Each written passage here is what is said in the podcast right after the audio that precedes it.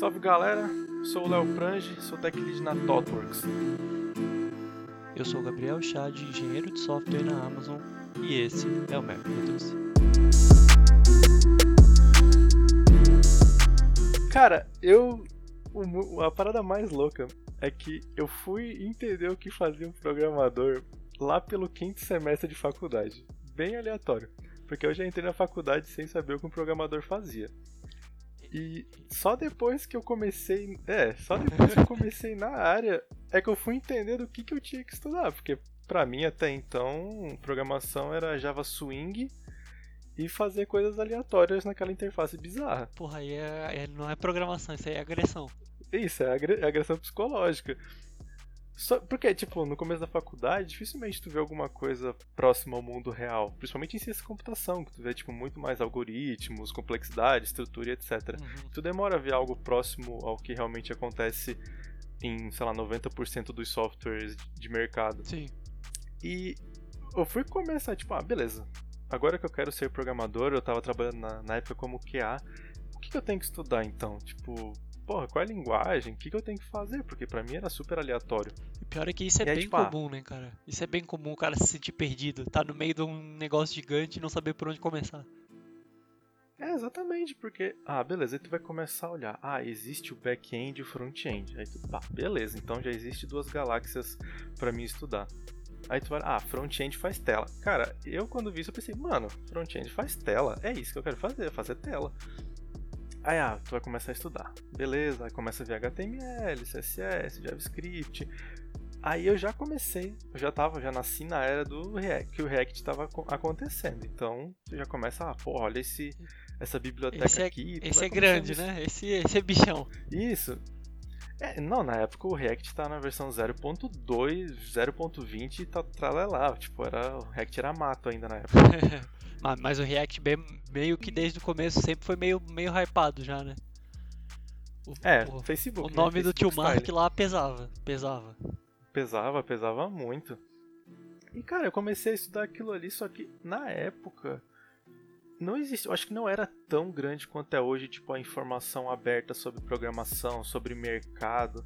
Pelo menos pelo que eu lembro, tipo, as coisas que vinham nas minhas redes não tinha tanta coisa como é hoje, tipo, essa selvageria de curso, Uhum. tanta tanta informação, tipo, ah, sobre mercado, sobre o que, que tá em alta, tipo, era meio cada um por si, Deus por todos, e o Stack Overflow tá lá por tá lá pra ajudar todo Stack mundo. Overflow acima de todos, né? O- Exatamente. Cara, uma coisa que eu fico pensando também é se nessa época, cara, se, se nesse começo só não tava menos inserido no, no contexto todo, e aí as coisas não chegavam em ti.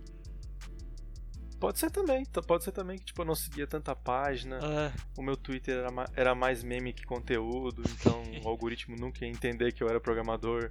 Tipo, e hoje, conforme tu vai seguindo e dando like nas coisas, a, a rede vai te jogando mais conteúdo. Talvez seja isso também. é. Não sei se é, não sei se é, só tô dizendo que é uma possibilidade. fi- é, fica o chute. Mas uma das coisas acho que me fez é, direcionar tipo, o que estudar, o meu caminho, foi conversar muito com pessoas que trabalhavam na área para entender como que as coisas funcionavam. Tipo, na época eu já cheguei trabalhando na mesma empresa que tu, então acabou que a informação já veio de qualidade, né? Afinal, o senhor é um tremendo programador. Assim, pra dar um pouco de contexto, eu comecei na carreira alguns bons anos antes do Léo, né? Então a gente tem uma, uma diferença aí de, de tempo de, casa, de carreira, acho. Tem, Tem, tem, eu né? comecei. Bom, eu comecei naquela época. Naquela época, tipo, era. A gente tá em 2021, 2020. Eu acho que eu comecei em 2018, cara. 2018, 2017, por aí. É, eu devia ter. Acho que eu tava com uns 5 anos de carreira, mais ou menos, nessa época. É, então, tipo, tu já tinha se batido bastante, já era um programador plenão da massa, né? Tipo, eu era só um, um orelha seca ali tentando ganhar, ganhar a vida. Na época eu era, na época eu era Jenkins humano, né? Eu fazia teste manual insanamente um atrás do outro, né? Ah, que processo Então, tipo, lindo, né? Nossa, não era. A época era ser Jenkins humano, pra mim já era, nossa, elevadíssimo. Não, trabalha, é que trabalhar na área na época da faculdade já é um negócio É, a mais, é porque é, verdade. difícil, é difícil. É verdade. Principalmente se tu tem que bancar a faculdade. Pô, estagiário não ganha tipo o suficiente pra pagar uma parcela de um de um, de um bacharel, é realmente muito difícil. Sim, então eu já era sim. bem já me achava com muito, muito privilegiado na época. E entender as coisas que eu devia estudar, eu acho que era muito isso. Tipo, cara, o que, o que eu preciso para começar a programar? Ah, é JavaScript, ah, vou para back-end, então é C Sharp, é um Java. Hoje o Node está dominando tudo, mas quando eu comecei o Node ainda não era tão standard como é hoje, não, não tinha caído tanto no gosto da galera. E eu comecei a colar as pontas e entender o que eu precisava fazer quando eu me meti a, faz, a tentar fazer a minha primeira startup, assim, de juntar, tipo, dois, três moleque, um cara que tinha uma ideia genial que podia fazer a gente ficar rico, obviamente, né? Obviamente, é, obviamente deu errado, né? O tempo Mas que o cara foi, trabalha foi legal pra cacete. Por... Nossa, tipo, o cara coda que nem um alucinado. Só que foi legal que, tipo, eu me bati um monte. Só que foi a primeira vez que eu me forcei a ler uma documentação de, uma, de um framework inteiro para entender como funcionava. A primeira vez que eu me bati para colocar uma aplicação em cloud. Tipo, foi a primeira vez que eu realmente fiz um fluxo total de um software. Então, tipo, isso me abriu bastante horizonte. Porque eu falei, cara, então, beleza, eu tenho que saber alguma coisa sobre cloud porque eu preciso hospedar beleza, eu tenho que saber alguma coisa sobre JavaScript que eu preciso fazer um front. Beleza, eu tenho que fazer um pouco de back-end para salvar dados e entender um pouco de banco.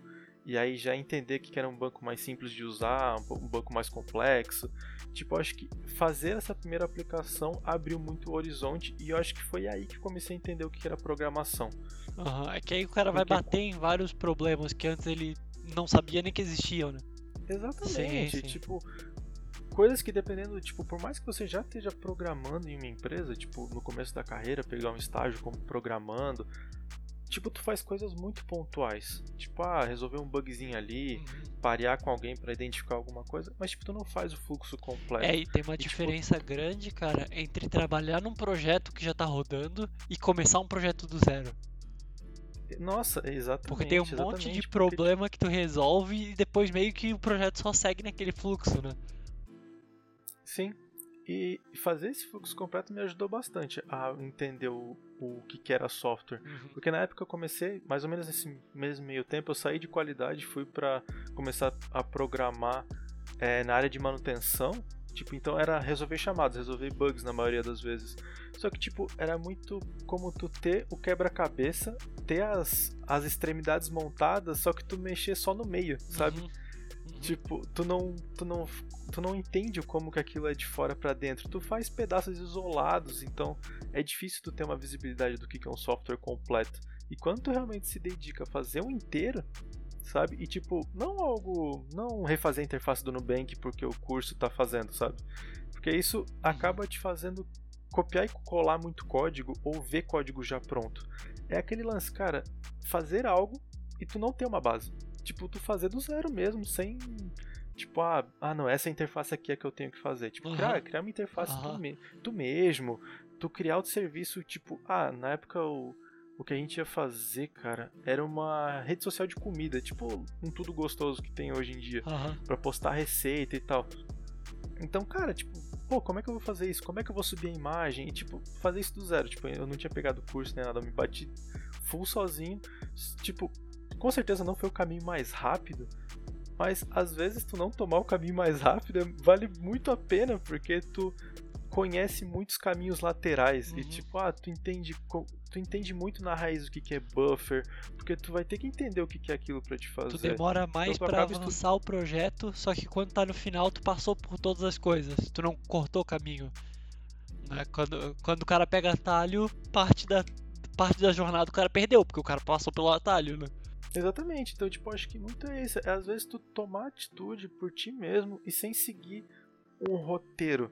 Tipo, uhum. pegar um, um escopo, definir um escopo tu mesmo e ali fazer e se bater, sabe? Eu acho que programação é muito isso. Porque se a gente for pensar, tipo, antigamente alguém teve que se bater, sabe? Tipo, Sim. o primeiro cara que, co que codou um serviço web, ele não tinha um curso, sabe? Ele foi o primeiro. Então é muito, é muito osso. Hoje em dia, como a gente tem muito recurso para tudo, é muito tentador tu comprar o curso que te faz aprender cinco tecnologia e hospedar. Só que isso pode acostumar, tipo, na minha opinião, eu acho que isso pode acostumar às vezes muito mal.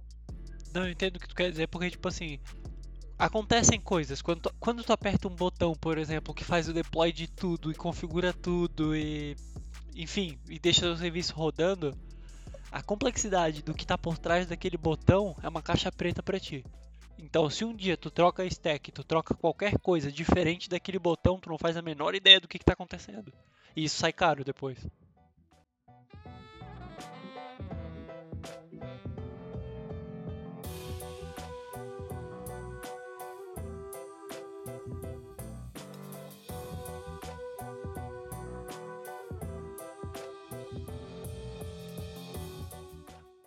Uma, uma, uma, pergunta aqui rapidão. Tu comentou, começou a falar sobre o que, que tu foi, quando que tu foi entender o que, que era programação, mas o que, que fez tu entrar então na faculdade de ciência da computação? Porque isso, aconteceu depois de tu já estar na faculdade, certo? O que, que te mandou pra lá? Certo. Cara, o que. Nossa, aleatoriedade. o algoritmo aleatório de Deus. Porque eu não sabia o que eu queria. Eu não sabia o que eu queria fazer da vida. Na época eu era mecânico de caminhão na oficina do meu pai. Só que, ah, toda aquela coisa de família, ah, fazer uma faculdade, a minha irmã já tinha feito. Uhum. Então, toda aquela coisa, ah, tem que fazer uma faculdade, eu tenho que fazer uma. Então, quando eu saí do terceirão, saí só com a premissa de eu tenho que fazer uma faculdade. Aí, na, na universidade que, eu, que tinha na cidade, tinha um evento que todos os cursos faziam bancas. E eu escolhi as mais aleatórias: direito, publicidade e propaganda, educação física e engenharia da computação. Foi e... no, no, todo. É, no todo. No aleatório. Sim. Aí, em engenharia da computação, eu olhei, na época eu já jogava jogos no computador, já gostava de PC. E aí eu pensei, cara, é isso, eu vou fazer placa de vídeo processador, sabe? Tipo, aquele que entendeu bem, né? Uhum. Já achei que eu ia trabalhar Tony na Intel. é, não, já me imaginei o Homem de Ferro ali criando coisas incríveis, né? Só que beleza, fiquei com aquilo na cabeça, vou fazer engenharia da computação. Cheguei na faculdade, uhum. depois, uma semana depois para fazer a inscrição do curso. Cheguei todo pimpão, empolgado. Ah, quero me inscrever em engenharia. Aí a mulher me deu a notícia que só tinha. O horário era de, de manhã e à tarde. Aí eu pensei, ah, ferrou, né? Não tem como, né? Preciso pagar o curso, preciso trabalhar pra pagar. Não vai ter como. Aí eu, aí eu fiz a pergunta secreta: o que, que tem de parecido? Uhum. Aí ela mandou ciência e computação. E aí, Aí, aí, Deus apareceu e falou, vai na ciência computação. Isso. Aí ela falou, ah, tem ciência computação que é bem próximo. Eu falei, é, você pode me inscrever. É isso, paguei a inscrição e me matriculei. Foi, nessa, foi nesse nível de conhecimento sobre a área, assim. Hoje a galera entra, nossa, sabendo como é o mercado, sabendo até o que é JavaScript. Na época eu entrei sem saber nem o que era o curso. Entendeu, entendeu. Foi na cara e na coragem deu boa. Na cara e na coragem deu maravilhosamente bem. Porra, massa, massa. Cara, e tipo, na, na faculdade, para mim foi tipo chave, porque eu aprendi muita coisa, eu sabia o norte que eu tinha que dar na carreira. E hoje eu vejo muita discussão no Twitter, nas redes, sobre tipo, ah, precisa ou não fazer faculdade, é importante ou não fazer faculdade. Eu vejo que a área hoje ela é muito flexível, tem muitas empresas que hum. aceitam tranquilamente a pessoa não ter, não ter um bacharel ou um tecnólogo olham que tu já fez. Sim, a maioria eu acho. Né? Isso, né? vê que tu já fez alguns cursos na alguns cursos da área, alguns cursos bem práticos. Se tu passar nas, nas nos desafios, nas entrevistas, cara, tu tá dentro e suave. Algumas áreas são muito mais restritas e precisa realmente ter o diploma. É, na tecnologia hoje não tá assim. Porém, eu vejo que é, um curso como ciência da computação, que foi o que eu fiz, então tem um pouco de propriedade para falar, te dá muito norte e te dá noções de coisas que, cara, cursos não vão te dar, tipo cursos de internet, assim, etc. Porque, uhum. cara, nenhum curso vai te ensinar a programar, vai te ensinar, vai te ensinar redes, vai ensinar compiladores, vai ensinar estrutura de dados. Vai ser muito algo mais próximo ao real oficial que inicialmente pode pensar, bom, mas não é isso que importa? Então, vou dar a triste notícia que não, não é só isso que importa.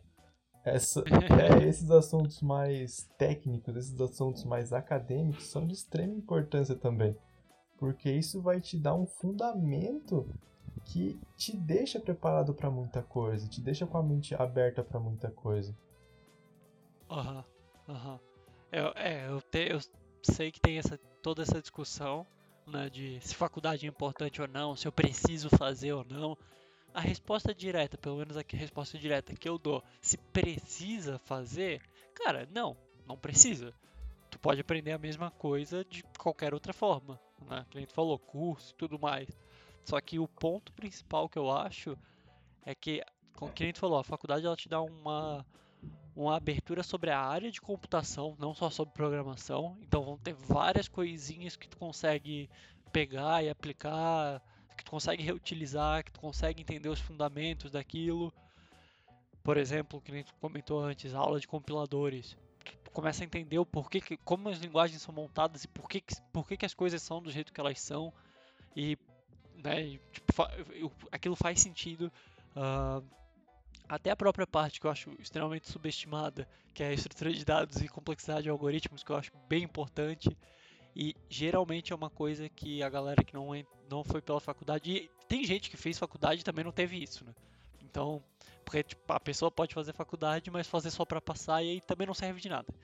Mas eu acho essas, essas duas disciplinas em específico, cara, tanto complexidade de algoritmo quanto estrutura de dados, eu acho que elas te dão uma base muito boa para te programar, ponto. Porque é muito normal quando a pessoa faz o curso, por exemplo, ah, aprende a programar em JavaScript, aprende a programar em Python, aprende a programar na linguagem X. E é muito focado na tecnologia e não no conceito que aquela tecnologia usa. E aí fica muito mais difícil tu conseguir migrar tua stack. E, e para mim, se, se o cara é um programador, sei lá, pleno, ou um programador sênior, enfim, o cara já está num nível mais legal. O cara deixou de ser júnior, por exemplo, em Python. E aí o cara pegou uma vaga que ele vai começar a trabalhar com JavaScript. Cara, esse cara não podia voltar a ser júnior.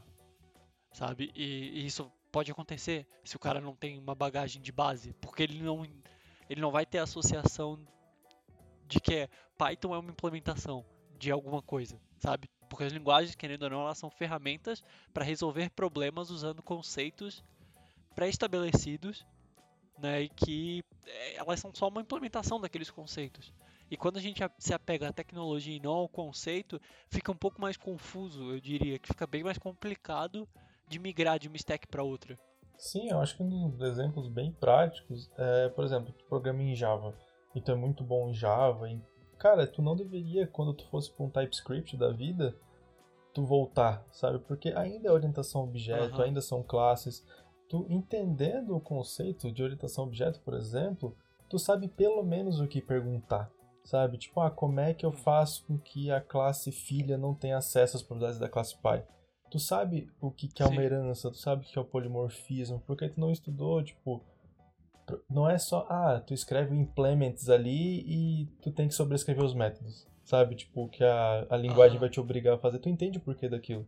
Eu acho que entender os porquês é algo que cursos muito focados em prática não vão trazer tanto. Vão te trazer mais, cara, você tem que fazer isso, isso acho. aqui, vai, vai, esse aqui é o output e é isso. Porque não dá tempo de tu fazer um curso. Cara, senão todo curso teria 10 horas no mínimo de duração. É. é. Eu diria que cursos que focam direto em tecnologia, esses cursos mais rápidos, eles partem do pressuposto, partem do pressuposto que tu tá deixando um débito técnico da tua carreira. E que tá tudo bem, porque muitas vezes só precisa entrar no mercado de trabalho. A gente não sabe a situação de cada um e às vezes o cara precisa aprender um stack rápido para ir pro trabalho, que senão o cara não, não faz a faculdade, o cara não, não, não, não vive na prática, né? O cara quer mudar de vida e, é, e tecnologia é um jeito de emancipar pessoas, né? O cara aprende um stack, começa a trabalhar e aí a partir do trabalho ele vai começar a desenvolver as outras coisas. E tá tudo bem ser por esse, por esse caminho. É um caminho diferente do que a gente estava falando, mas tá tudo bem tem todos os méritos do mundo. O problema é que um não anula o outro, né? A gente só tá trocando a ordem das coisas. Esse, essa complexidade e a ideia de aprender esses fundamentos, na minha percepção, um dia essa conta precisa ser paga. A faculdade ela meio que paga essa conta enquanto tu ainda está no começo da carreira para algumas pessoas que não vão ter esse tempo de começo de carreira, que elas precisam ser inseridas no mercado de trabalho logo, aí beleza. Aí depois a gente vê como é que a gente faz. Primeiro eu preciso ter um emprego e ter um salário, né? Isso, e é legal, é legal isso porque a gente tem alguns amigos em comum até que não vieram de cursos de ciência da computação ou não vieram de cursos de tecnologia que ah, foram para o mercado de tecnologia, né, pela a vida ter levado e ter, ter, dado oportunidades e que às vezes fizeram um curso técnico ou fizeram até um tecnólogo que é um pouco mais rápido e é focado mais no, no mercado de trabalho. E depois que elas conseguiram chegar mais no, na senioridade, elas mesmas tipo relataram que sentiram falta disso, porque chega num, tu vai chegar num nível onde a complexidade do que tu tá trabalhando não é mais do cara júnior. Conforme tu vai criando Sim, experiência, é esperado que você saiba resolver problemas mais complexos e problemas mais complexos exigem estrutura de dados, algoritmos, é, entender complexidade, entender Até em outras. Até em outras. um pouco de outras áreas, né? Tu precisa entender pelo menos um mínimo de rede para montar uma arquitetura sim, minimamente decente. Toda a parte de system design tu vai ter que ter algumas noções de banco de dados, que nem sempre é exatamente o que tu tá estudando quando tu faz um curso de uma tecnologia específica. Né? Vai ter que entender, por exemplo, como funciona uma, uma API, como funciona HTTP, como funciona, sabe? Todas essas coisas que são periféricas, mas que não são exatamente programação e linguagem de programação, né? Sim, é tipo. É, é que nem você fazer um curso de GraphQL sem entender o que é o REST.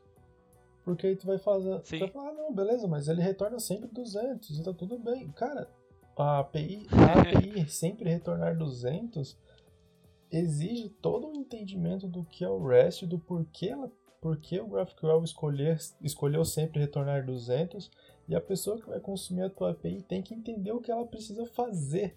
Porque se tu não falar pro cara que o erro vai vir dentro de um resultado 200, ele vai colocar um try catch e nunca vai cair no catch. Entende? Então é Aham. entender até o, Sim, sim. o, o que, que tu tá O- usando sobre qual protocolo e tudo mais. E tudo isso entra em perguntas que tu precisa saber fazer pra entender o porquê, né? É, inclusive o, o próprio REST, né, pra galera que fala da que a academia não, não, não, não serve, que faculdade não faz nada e tudo mais. O, pró- o próprio REST, ele veio de um paper, né? Ele nasceu na academia. O, e um desses exemplos que eu tenho desse dessa ideia de tipo pessoas que trocaram de área e tudo mais, uma das pessoas que trabalhava comigo na primeira equipe que eu tava na Amazon, ele era geólogo. E Aleatoriedade. aí ele foi pra. E aí ele foi pra computação. Ele começou a se envolver com pesquisa científica e ele precisava fazer lá os scripts Python dele. E aí ele gostou daquilo e mi- migrou de área. E foi isso. Incrível, né, cara? Incrível. É, cara, um negócio aleatório. E cara, te falar que tu comentou que quando tu entrou na faculdade tu não, não, não, não tava perdidaço, né? Não fazia muita ideia do que, que Nossa, cara, quando, eu- quando eu descobri que aquela faculdade era pra programar, eu fiquei chocadíssimo.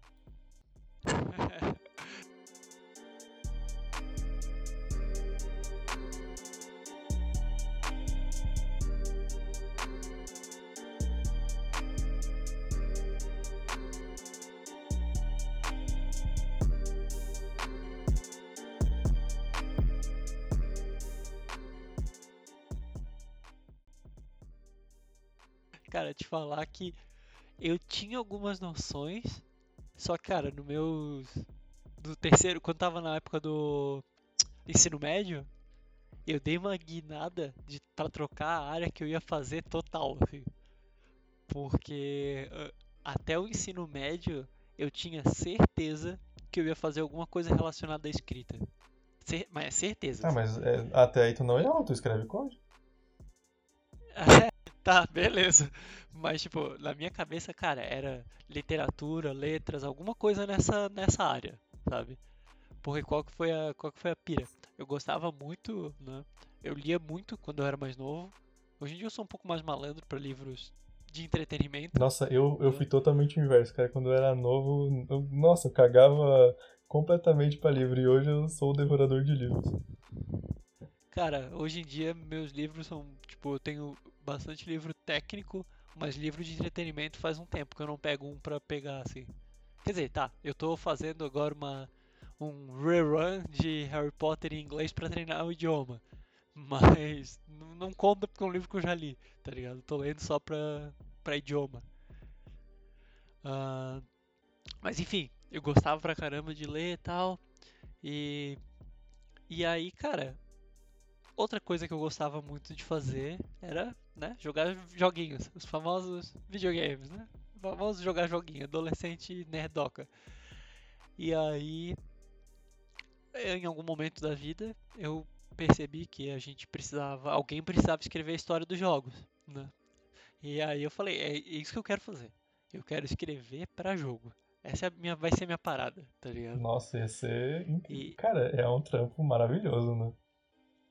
E aí, qual que foi o rolê? Eu comecei a entrar em fórum de internet pra ver, né? E aí eu conheci o RPG Maker. E aí, num fórum de RPG Maker, eu queria lá entregar roteiro, entregar script, no script no sentido de script de texto, não script de código, né? Mas queria lá criar roteiro, tudo mais. E eu fui percebendo que faltava gente pra, pra, pra fazer o jogo. Tinha muita gente lá desenhando e escrevendo e tal, mas não tinha quem fizesse o jogo, aí não tinha jogo, né?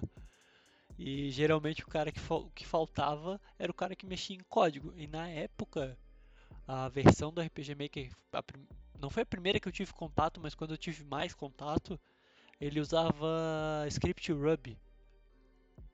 E aí eu comecei, esse foi o primeiro contato que eu tive com programação. Eu devia ter, sei lá, uns 16, 15 anos, acho. E aí eu botei a mão lá nos script Ruby e, cara, eu não fazia a menor ideia do que eu tava fazendo. Tipo assim, eu conseguia resolver minhas tretinhas, mas era muito. Tipo, ler o código dos outros, tentar copiar e mudar algumas coisas, sabe? Ah, até- aí, é uma rotina que até hoje eu sigo. Ah, cara, era muito tipo, cara, o que, que esse if tá fazendo, sabe? Aí debugar e ver que ele avaliava alguma coisa, aí fazia um if, e aí dava certo, ficava feliz pra caramba. E aí, cara, beleza. Eu falei, porra, gostei de fazer isso. Cara, agora eu, eu Curti, sou obrigado a curti. fazer uma pergunta. Como foi montar um setup Ruby com 16 anos numa época que a internet ainda era um pouco mato? Não, não, não, não. Não tinha o setup, não tinha gems, não tinha porra nenhuma. Era a, a própria ferramenta lá, o RPG Maker, tu apertava F10, ele abria uma aba de script e era aquilo. Nossa, a mais. Era só abrir tipo um sublimezão ali que tinha highlight e tu escrevia o código que tu quisesse ali e na hora que tu dava play no jogo ele buildava. Cara, que incrível, que plataforma maravilhosa. Não, não tava ligado que era assim. Mas me parece É. muito melhor do que muita biblioteca de hoje em dia. E aí toda, todo lance é que, tipo, dentro do RPG Maker tem muito negócio que lembra um pouco o Scratch, de programação de eventos que a gente chama. Que é tipo, clica, aí tem a opção lá, tipo, conditional. Aí tu clica, tu, tipo, ele abre um balão pra te colocar as condições, sabe? Tu gerencia variáveis lá dentro, tu faz tudo isso bem visual, sabe? Um legozão de programação. Isso, então eu tinha algumas noções dessa lógica, porque no evento eu tava gigante na época já. E aí eu comecei a tipo, ah, beleza, então quando eu faço um condicional no evento eu comparo alguma coisa. Então esse if é a mesma coisa que aquilo, só que escrito em código. E aí eu falei, pô, eu gosto de fazer isso, cara. Gosto de fazer isso, qualquer coisa. Quem que faz isso pra viver? Sabe? E aí eu caí em computação. E aí também, no começo, tipo, eu entrei falando, ah, já sei programar, já tô gigante. Porque, porra, já, já faço jogo, já faço um monte de coisa. E aí não era bem assim, né? Porque eu fazia as coisas sem ter muita noção do que eu tava fazendo. E aí, beleza, entrei na faculdade de computação também. Fiquei um bom tempo como sendo o carinha do TI, que eu trabalhei sem programar, mas tipo limpando CPU, né, cuidando do laboratório numa escola. Enfim, coisas nesse sentido, né, que a gente precisava ganhar dinheiro. Sim. E aí, cara, o que aconteceu foi que quando eu consegui meu primeiro emprego de programação, eu ainda tava na faculdade também. Eu acho que eu tinha 19 anos. Uma coisa assim, tipo 18, 19, 20, sei lá, alguma coisa assim. Eu era relativamente novo. E aí, cara, quando eu consegui meu primeiro emprego de programação, o salário era mais ou menos dois mil reais. E cara, dois mil reais pra mim naquela época era muito Pô, dinheiro. tu era um, Mas, você assim, era um muito. shake árabe, né, na época. Nossa, cara, o cara com 19 anos saindo e fazendo besteira aqui. 19 anos o cara ainda é meio que adolescente. né? Ah, sim. É um adolescente que claramente. tem que pagar conta. E aí, porra, com salário de 2 mil eu tava me sentindo, nossa, sou, temos um novo Neymar aqui de dinheiro. E aí, cara, é muito louco isso. Agora, só pra, só pra de- denotar uma timeline, há quanto tempo tu trabalhava na área já? Ah, cara, na área de tecnologia, se a gente tá considerando sendo carinha do TI, Ah, o carinha do TI é um tecnologia, meio. cara. Um ano e meio, acho. Ai. Dois anos. Não lembro o tempo que eu fiquei. Cara, foi relativamente rápido. Não, foi, foi, cara. Foi rápido. Tipo assim, era uma, era uma boa vaga, assim, que eu peguei de primeiro, assim, sabe, pra Júnior. Uhum. Foi uma vaga que, tipo, pagava, pagava bem, assim, porque eu sabia, nossa, pagava muito bem. E aí, cara, aquele frio na barriga, porque na faculdade só tinha visto Java, primeiro emprego foi C Sharp, já achei, não sei mais nada, não sei programar, não sei nem o que que estão fazendo. E aí, cara, eu dei uma sorte muito grande, porque quando eu entrei nessa empresa, tinha um cara que tava lá já fazia mais tempo, ele já era mais velho, assim, ele devia ter uns 30 e tanto, 40. Ele já programava bastante tempo, assim. Ele era um cara que tinha vindo da, do VB, aí ele- do VB.NET, aí migrou pro C Sharp quando o C Sharp nasceu, sabe? Tipo. E aí, quando eu entrei na empresa, o cara era o sênior de lá, meio que pegou na mãozinha assim e falou: Ó, vem, vem comigo aqui que eu tenho um caminho aqui pra te mostrar, sabe? E cara, o cara me ensinou muita coisa, muita coisa. Eu lembro que na época eu tinha recém saído tinha recém saído expressão lambda no C Sharp. E aí a primeira vez que o cara me mostrou isso, falei, meu Deus do céu, que que é isso, cara? Que maluquice é essa? Sabe? E aí, cara, eu quase, eu tive a sorte de que pelo menos nos primeiros lugares que eu trabalhei, sabe, sempre teve alguém mais experiente que tava lá pra dar um suporte absurdo, sabe, Pra dar o caminho das pedras e tudo mais. Então tem, tem alguns nomezinhos assim ao longo da minha carreira que são pessoas que eu sei que eu, que eu devo muito a elas, sabe? Cara, e aí eu fui indo meio que assim na carreira, sabe? Tipo, trocando de empresa, fiquei. Essa primeira empresa eu fiquei bastante tempo, assim, fiquei acho que três anos, mais ou menos. E aí eu troquei, troquei de empresa para uma área de tecnologia, que era a, a empresa tinha uma, um departamento, que era o departamento de tecnologia, que, que era o departamento responsável por construir o core das bibliotecas deles, que é um negócio que eu gosto muito até hoje, né? Então, eu trabalhei nesse nesse departamento de criar peças bases, peças de core, de tecnologia. E aí nessa empresa, nessa segunda empresa, eu comecei a ficar envolvido com comunidade, que é um assunto bem importante também para quem está começando, cara. Se envolver com comunidade, montar um portfólio, ser visto, ir para eventos, não agora, porque né, vai ficar datado, mas a gente está no meio de uma pandemia. Mas participar de comunidade é muito importante, cara. Mesmo online, né? Hoje os eventos estão sendo tudo por conferência, né? Por Zoom da vida, enfim. É, sem dúvida, acho que comunidade foi uma das coisas que mais fez a minha carreira decolar, assim, no- durante esse tempo. sim, cara. Participar de eventos, Sim. nem que não fosse pra palestrar, só de ir, assim.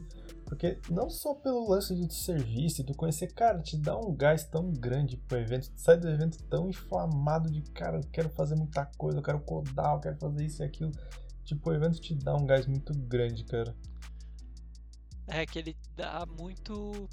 Ele mostra um caminho pra frente, né? O cara sai com uma vontade de mudar o mundo que é muito, é muito legal. isso, cara. exatamente. Muito legal. exatamente.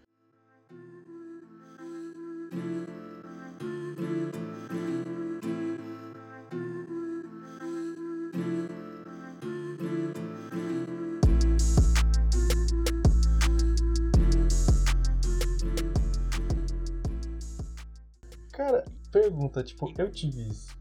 Eu não sei se tu teve. A vontade de desistir da faculdade. Eu tive isso forte, muito forte em mim, entre o sétimo e oitavo período. Que era a etapa que eu já sabia programar, eu já trabalhava na área, eu já tinha tentado fazer duas startups.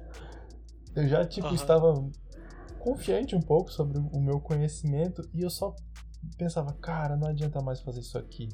Porque os Só quero que acabe. isso, né? porque o Zuckerberg não fez faculdade? Por que o Jeff Bezos não terminou a faculdade? E tu só fica pensando nesses é, unicórnios, né? E tu pensa, ah, cara, não vou também, não vale a pena, etc. Até tu, na época que me incentivou a, a manter e focar.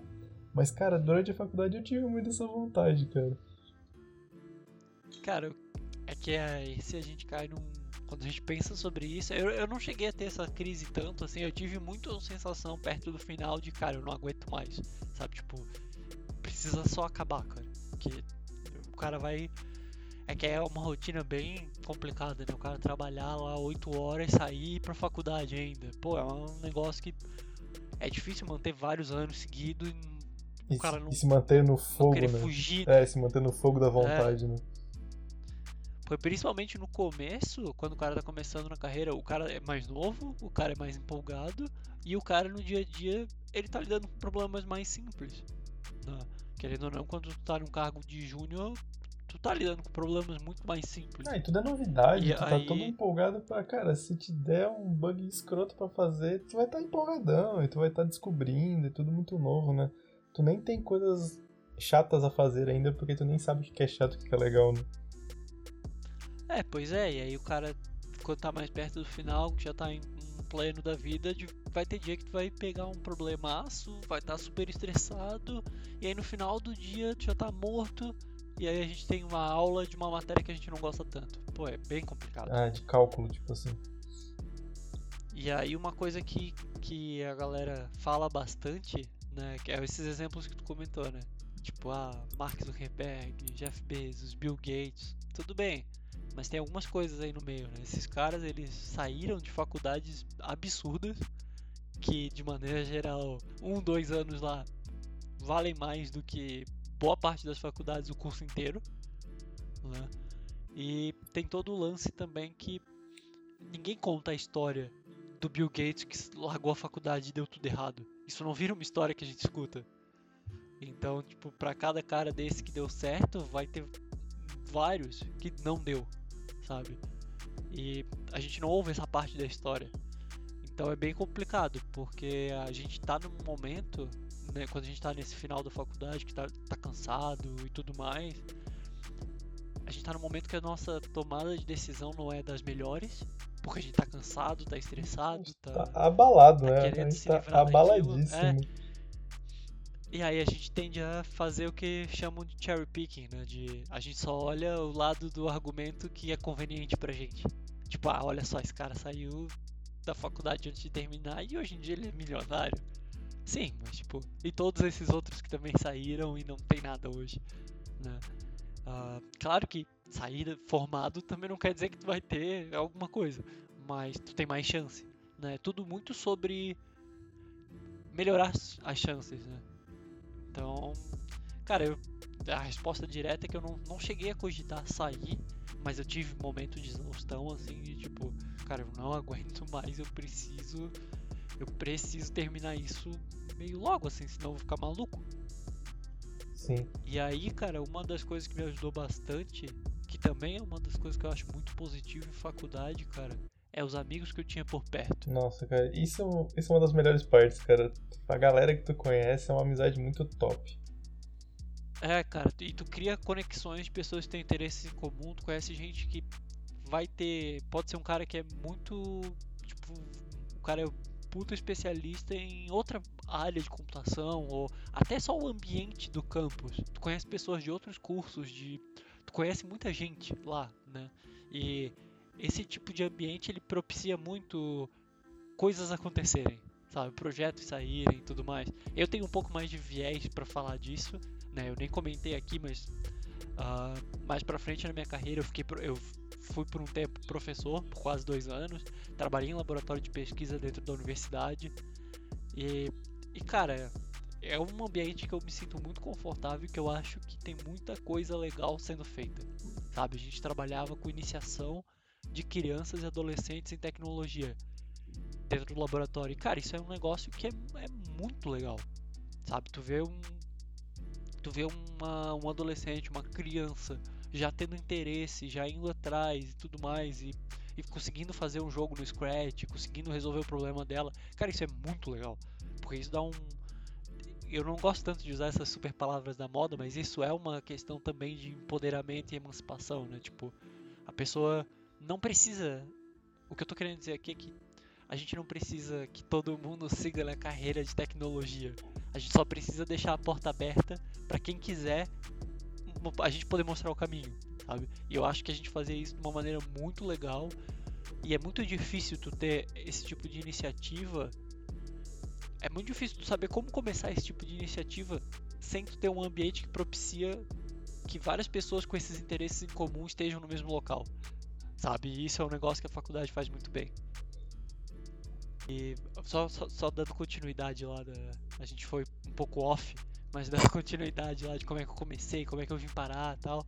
Queria falar de um ponto também que na, nessa segunda empresa que eu tava comentando que eu, que eu trabalhei, quando eu comecei a me envolver em comunidade, foi muito louco, cara, porque foi que nem que nem tinha comentado, o boom que a carreira teve por causa de comunidade, por causa de evento, é um negócio que é, é difícil até de medir. Porque uma das primeiras palestras que eu dei na época eu não tinha habilidade nenhuma para falar, eu, tinha muita vergonha. Mas enfim, mas eu meti a cara para fazer, foi sobre Kinect, que era o assunto do meu TCC ainda, foi na mesma época. E aí depois de ter feito essa palestra de Kinect, veio um, veio um convite para escrever meu primeiro livro de tecnologia, que foi sobre o Kinect. E aí, querendo ou não, o nome fica, ele ganha mais visibilidade. Eu fiz contato com bastante pessoas influentes, bastante pessoas importantes na área. E aí, cara, dali pra frente eu acho que é justo dizer que, que foi um salto legal, assim. Porque daí por causa do livro veio o convite de escrever um novo livro. Por, por já ter os livros eu consegui a bolsa para fazer um mestrado. E aí depois do mestrado veio oportunidade de mais um livro. E aí comecei a trabalhar numa multinacional, sabe? Meio que uma coisa foi alimentando a outra, sabe? E tudo começou por causa de comunidade. E até que depois de, né, fazendo um resumão, depois de todo esse rolê, eu vim parar onde eu tô hoje em Dublin, aqui na Europa. E, cara, era só. Começou com um molequinho que queria fazer joguinho. né? Então é, é muito louco, cara, a gente olhar para trás assim e ver como é que como é, caramba, como é que eu cheguei aqui, né? Tipo, o que que aconteceu? E claro, tem sempre eu sempre gosto de quando a gente tá falando de carreira e começo de carreira, eu sempre falo que tipo é muito importante participar de comunidade, de ser visto, montar um portfólio, sabe? Uh, ter referências, ter, ter tudo isso, porque cada coisinha dessa que a gente faz, a gente dá mais chance da gente ser encontrado, sabe? De uma oportunidade aparecer. Porque no final, cara, claro que a gente tem que se esforçar pra caramba, mas a oportunidade ela precisa aparecer. Se não aparecer a oportunidade, não importa o quanto a gente se esforçou.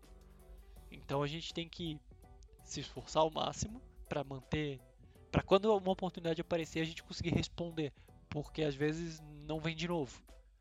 Né? Então e eu sei, eu tenho total noção que tipo, a minha realidade não é a mesma que de um monte de brasileiro.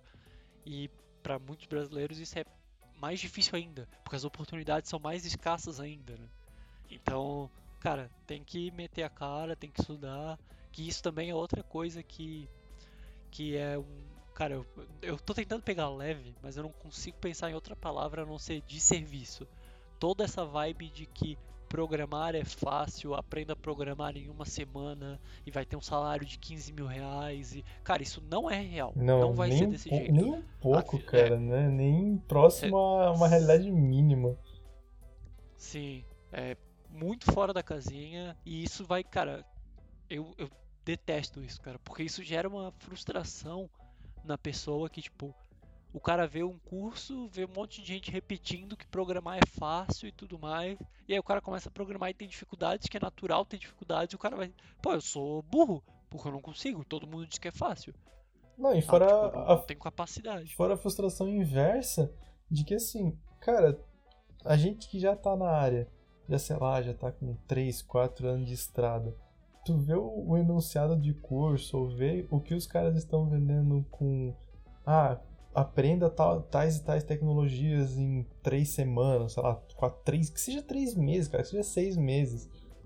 A gente que já tá há um tempo na área sabe que não é tão simples e sabe que, tipo, ganhar os salários que hoje vendem por aí não é nenhuma, não é nenhuma realidade. Tu começa a perguntar, cara, se o cara tá se o cara tá dizendo que aprendendo isso ganha um salário desse, eu já sei, não tô ganhando isso. Aonde estão essas vagas? Tu começa a se colocar uma pressão em ti mesmo de se tu tá no lado errado do mercado, sabe? Tipo, cara, o que, que eu tô fazendo de errado então que eu não tô ganhando isso, ou que aqui na minha região não tem? E muitos dos cursos, eles acabam te dando uma descrição e te vendendo esse sonho que nem tu falou, que vai frustrar a pessoa se ela não alcançar aquele objetivo. Ah, tu vai fazer o curso, tu vai conseguir o teu primeiro emprego. E se a pessoa te oferecer o salário, sei lá, do júnior ali, que vai ser mil e poucos contos, que seja dois mil, aí tu vai pensar, pô, mas o cara lá falou que eu ia ganhar cinco, velho. Aí tu vai acabar, às vezes, não, Ah, sim. não aceitando a vaga, achando que é uma realidade o 5, sabe? E isso pode Sim. bugar a mente, principalmente se a pessoa entrou na área muito pelo lance da grana. Tipo, a gente entrou na área sem nem saber, sem nem saber direito o que, que era, sem nem saber um salário de um programador. Aí, então, Sim, isso sim, sim. isso fez com que a gente aceitasse vagas e olhasse pro mercado como, cara, tudo que tá vindo é muito lucro. Tudo que tá vindo é muito massa. Tipo, meu primeiro estágio eu ganhava mil reais eu achei, cara, que incrível, velho. Sabe? E, tipo, eu aceitei meu primeiro estágio na área de tecnologia ganhando menos do que eu ganhava como mecânico. Na época eu ganhava acho que uns 1.700 como mecânico.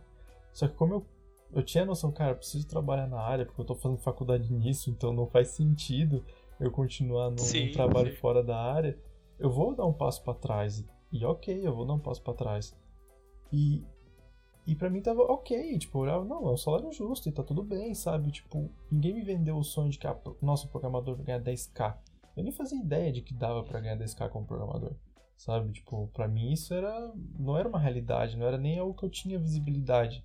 Sabe? Tipo, hoje os números são dados de forma muito distorcida. E eu acho que pra todo mundo que Sim, tá Sim, começando, sim, sim, até em outras áreas. Exemplo, cara, você trabalha em uma outra área aleatória, sei lá, trabalha com publicidade, ou trabalha com, sei lá, você tá começando a fazer, tá começando no mercado de direito, e tu pensa assim, cara, pô, às vezes eu já sou formado em direito, ti- tipo, a faculdade de direito é uma faculdade complexa, porque o mercado é complexo. Às vezes tu faz cinco anos de curso, tu vai começar e tu não vai ganhar tanto, tu vai pensar, pô, e aqueles caras ali que estudam três meses e estão ganhando tudo isso, sabe? Tipo, isso não é uma realidade. Isso Sim. acaba botando uma Sim. pressão em todo o mercado, sabe? Tipo, é que nem tu vender o sonho do day trade, sabe? Tipo, não é, não é real. Uhum. É uma, é uma grande mentira, sabe? Que tão, que jogam, é uma realidade que jogam na internet, e o único que ganha muita grana nisso e faz essa grana é o cara que vendeu o curso. Sim, é isso que eu ia comentar, cara. É um curso com um slogan muito chamativo que vai com várias coisas super apelativas dizendo sobre os segredos do mercado que ninguém te conta. E cara, o segredo do mercado que ninguém te conta é que tu vai ter que estudar pra caramba, vai ter que ralar e beleza, dá pra ter um salário muito bom. É uma área que eu me sinto bastante privilegiado de ter tido a sorte de cair nela, porque é uma área boa, sim. Dá pra ganhar bastante dinheiro, sim, mas cara, não é é o mundo real. A gente não vai fazer um curso de seis meses e eu vou ganhar 15 mil reais. Isso não vai acontecer, Nossa, sabe? é Tipo, muito longe disso, É que inclusive. nem. É que nem a gente comentou, cara. Eu acho que o primeiro salário que eu tive de programador júnior foi super alto. Sim, não foi nenhuma, Sabe? não foi nenhuma base de mercado. Tipo, se for pegar por outras empresas, principalmente da região onde a gente morava, já era um salário Aham. super alto. Tipo, não era nem, não era nem algo é, normal. Era realmente uma, era, era a mais. A gente sabe que é a mais. Isso, e, e não foi nem, tipo, cara, eu- eu tenho total consciência. Isso não é nenhum tipo de falsa modéstia. Eu não sabia o que eu tava fazendo. Tipo, eles me deram a mais porque a empresa pagava. Não foi porque, nossa, eu sou o cara que manja e aí eu ganhei mais. Não foi. Foi só sorte, sabe? Tipo, foi só. É, a vaga era assim e, e deu boa, sabe? Foi isso. Outra coisa que hoje eu vejo que rola uma pressão muito grande é o nível de senioridade, né? Tipo, ah, pleno, júnior, sênior, master, blaster, etc. Tipo, hoje, a esses níveis é muito de contexto, né? A, Uhum. rola todo um lance, tipo, ah, mas quanto tempo eu preciso para ser pleno? Quanto tempo eu preciso para ser sênior? E isso não é algo que é tabelado em mercado, isso não é algo que existe uma especificação, um, um, um dicionário de como fazer isso. Isso é de contexto. Para uma empresa, tu pode trabalhar dois, três anos e já ser considerado sênior, porque tu domina completamente o produto da empresa. Tu já está trabalhando dois, três anos na mesma tecnologia, então tu já sabe muita coisa. No contexto do teu time, talvez tu já seja o mais velho de empresa já tenha o maior conhecimento. E isso pode te fazer virar um pleno ou um sênior com dois a três anos. Só que isso não te faz um, o mesmo nível para uma outra empresa, porque a complexidade do trabalho pode ser muito maior. Por exemplo, Aham. um exemplo super simples. Cara, tu tá trabalhando ali né, numa empresa pequeno, médio porte, onde tu faz bastante crude, algumas regras de negócio, é, serviço de cloud só de hospedagem. E, cara, tu tá fazendo aquilo ali há um bom tempo, tu já conhece todo o domínio da empresa. Cara, talvez tu já esteja classificado como um pleno sênior. Só que se tu for vamos usar até o exemplo do Gabriel. Tu vai pra Amazon, cara, obviamente a complexidade do trabalho é muito maior e tu vai descer o nível, porque é, é diferente, o contexto é diferente, tu tá inserido num outro nível de, de sistemas, tu tá inserido num outro nível. Tipo, uma coisa é o lance do conhecimento sobre conceitos, etc. Isso beleza. Mas o que define o teu nível é muito do contexto de empresa e de time, principalmente. Sim, sim, sim, sim. Esse exemplo que tu deu, tu até comentou sobre, tipo, usar a empresa que eu trabalho como exemplo, mas esse exemplo é o que aconteceu comigo. Na última empresa que eu trabalhava, o meu cargo lá, bonitinho, era desenvolvedor sênior. E, cara, eu troquei de empresa, fui pra Amazon e, e eu não sou sênior. E, e eu não sou sênior mesmo. Não é nenhum negócio que eu tô achando que eu sou injustiçado. Não, eu não sou mesmo. Tem pessoas sêniores na minha equipe e eu olho pros caras e falo, cara, eu não tô no nível desse cara. Tipo, claramente eu não tô. Sabe? E pode, e pode ser que o cara. E pode ser que o cara tenha a metade do tempo que tu tem de carreira, porém, só dele estar inserido talvez no contexto de complexidade da empresa há mais tempo, ele vai ser sênior mais rápido, sabe? Porque é um nível de a caminhada e os desafios que tu passou na vida é o que, def... é o, é o que vão moldar um pouco isso. O quanto tu tá preparado pros, pros mais diversos desafios. Exemplo, sei lá, uma pessoa que trabalhou 10 anos com o mesmo tipo de software, com a mesma, a mesma complexidade. Tipo, é muito. É, esse cenário é muito mais difícil, porque tu já tá. Tu tem os 10 anos de carreira, tu vai querer ser sênior, só que às vezes tu vai dar um passo pro lado e tu vai ter um drop tão grande, cara, que não vai fazer sentido ser sênior. E cara, é, é muito louco isso que tu comentou da jornada de cada um, que hoje eu trabalho com uma escala que não tem como eu ter, não tinha como eu trabalhar em outra empresa. E aí não tinha como eu estar preparado, sabe? Eu tenho, é o, é o que tu comentou. Eu tinha, eu tenho os fundamentos, eu tenho algumas noções, eu estudei pra caramba pra estar tá onde eu tô, mas, cara, tem coisa que só é novo. E aí eu me sinto completamente perdido. Tem todo o lance de contexto da empresa, ferramenta interna, software que a gente lida, regra de negócio do software, conhecimento do software, conhecimento de cliente, todas essas coisas a gente não, não, não tem né? e faz parte também da jornada. E eu concordo totalmente, cara, é muito. Eu acho até meio tipo. Meio gasto de energia, sabe? Essa discussão de ah, o cara é sênior, não é, o cara é pleno, não é.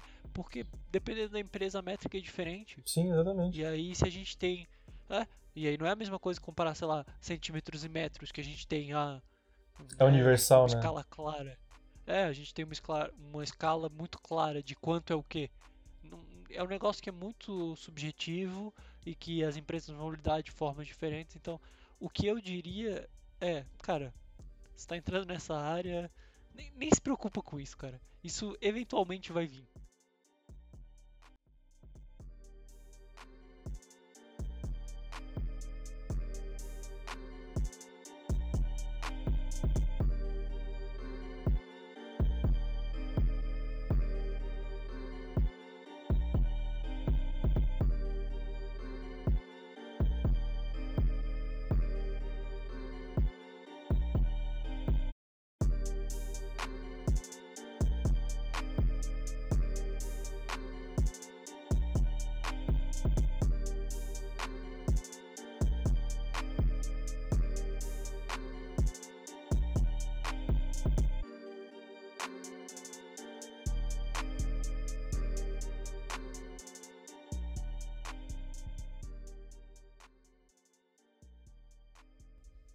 E agora, tipo, pensando, se eu fosse falar para mim lá no começo, tipo, cara, o que faça faça esses passos para para que as coisas fluam bem.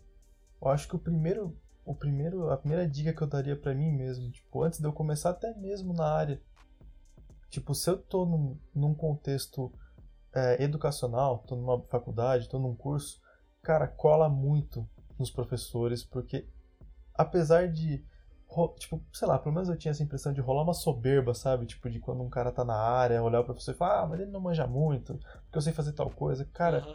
o professor ele tem tanto conhecimento e eu me arrependi muito disso depois, de eu ter, tipo, me aproximado só de dois ou três professores e ver que, cara, eu podia ter absorvido muito mais, sabe? Tipo, porque uhum. o conhecimento da aula é um, mas, cara, tu conseguir trocar uma ideia com ele no corredor e, tipo, isso vale muito a pena e, tipo, isso é algo que eu me arrependo um pouco da, da faculdade, de não ter me aproximado mais dos professores, porque, cara, todo, tinha muitos professores com muita vontade de ensinar e, tipo, não era só no tempo da aula, sabe? Às vezes, cara, só pegar o contato dele, trocar uma ideia, isso, isso, isso faz muita diferença.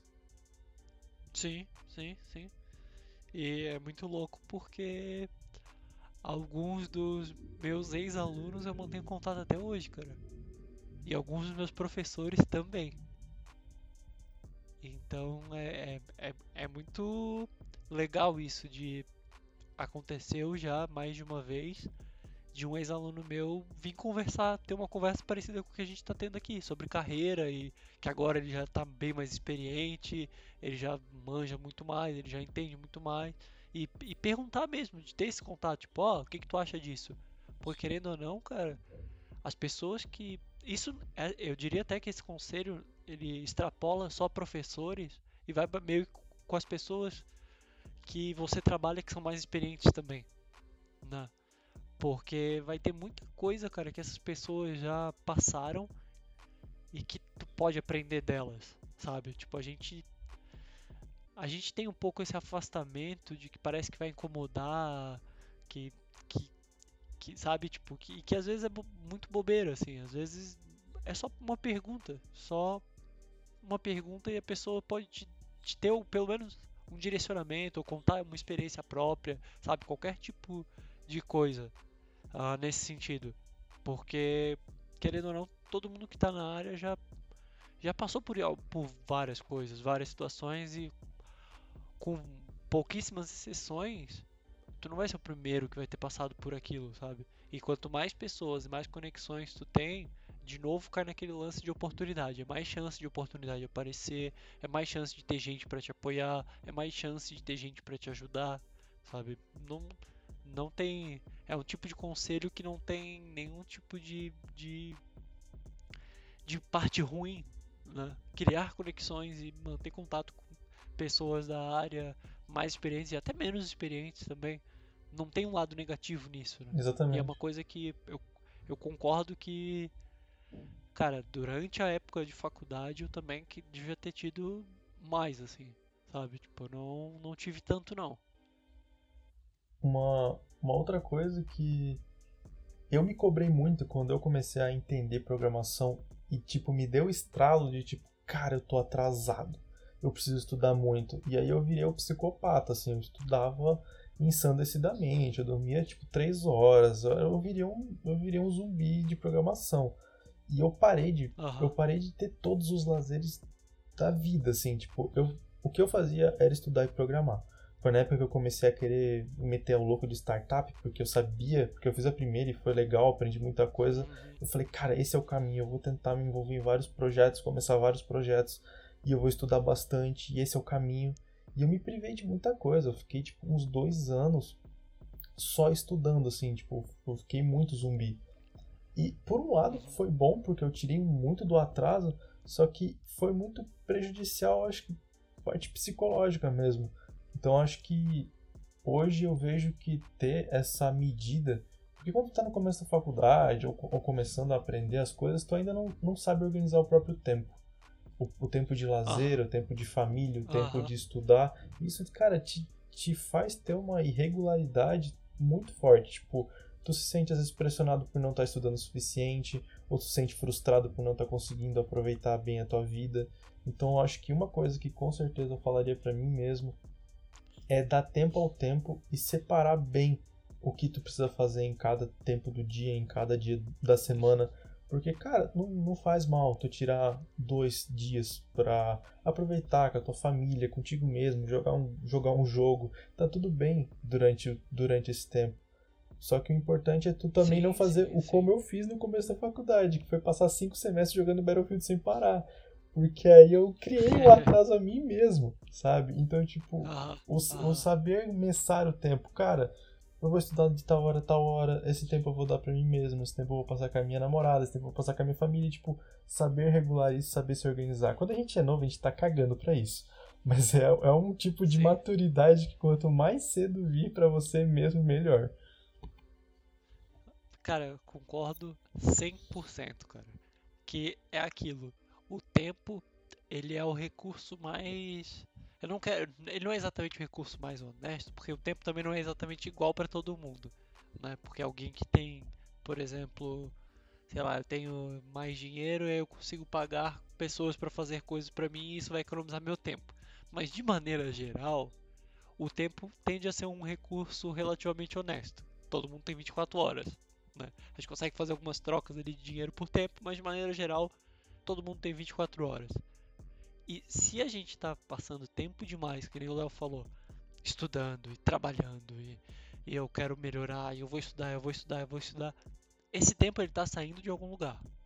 Então, ou tu não tá tendo lazer, ou tu não tá dando atenção pra tua família, ou tu não tá dando atenção pra namorada, sabe? Tipo, tá saindo de algum lugar esse tempo, cara. Tu tá, tu tá decepcionando alguém, tu tá tirando isso de alguém.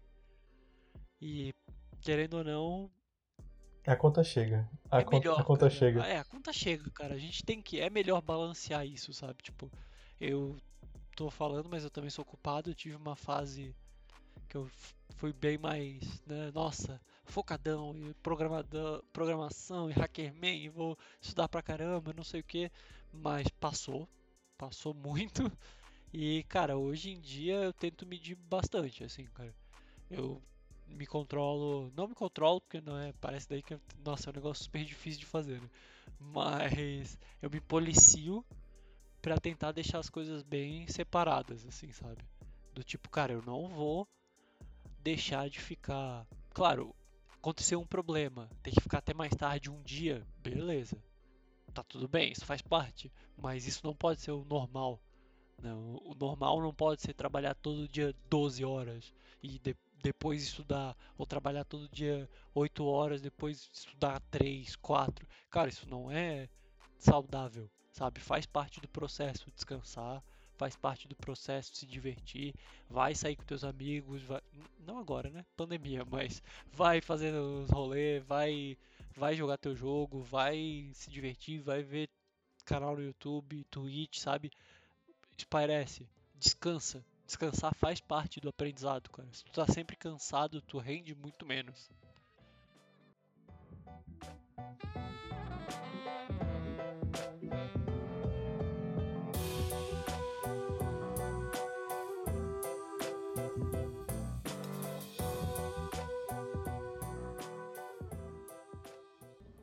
Salve galera, esse foi o primeiro episódio do Map Reduz Podcast. Espero que vocês tenham gostado. Não esqueçam de seguir a gente nas redes sociais, @mapreduzpodcast. Deixem lá sugestões, dúvidas, críticas e temas para os próximos episódios. É isso aí, um grande abraço e valeu!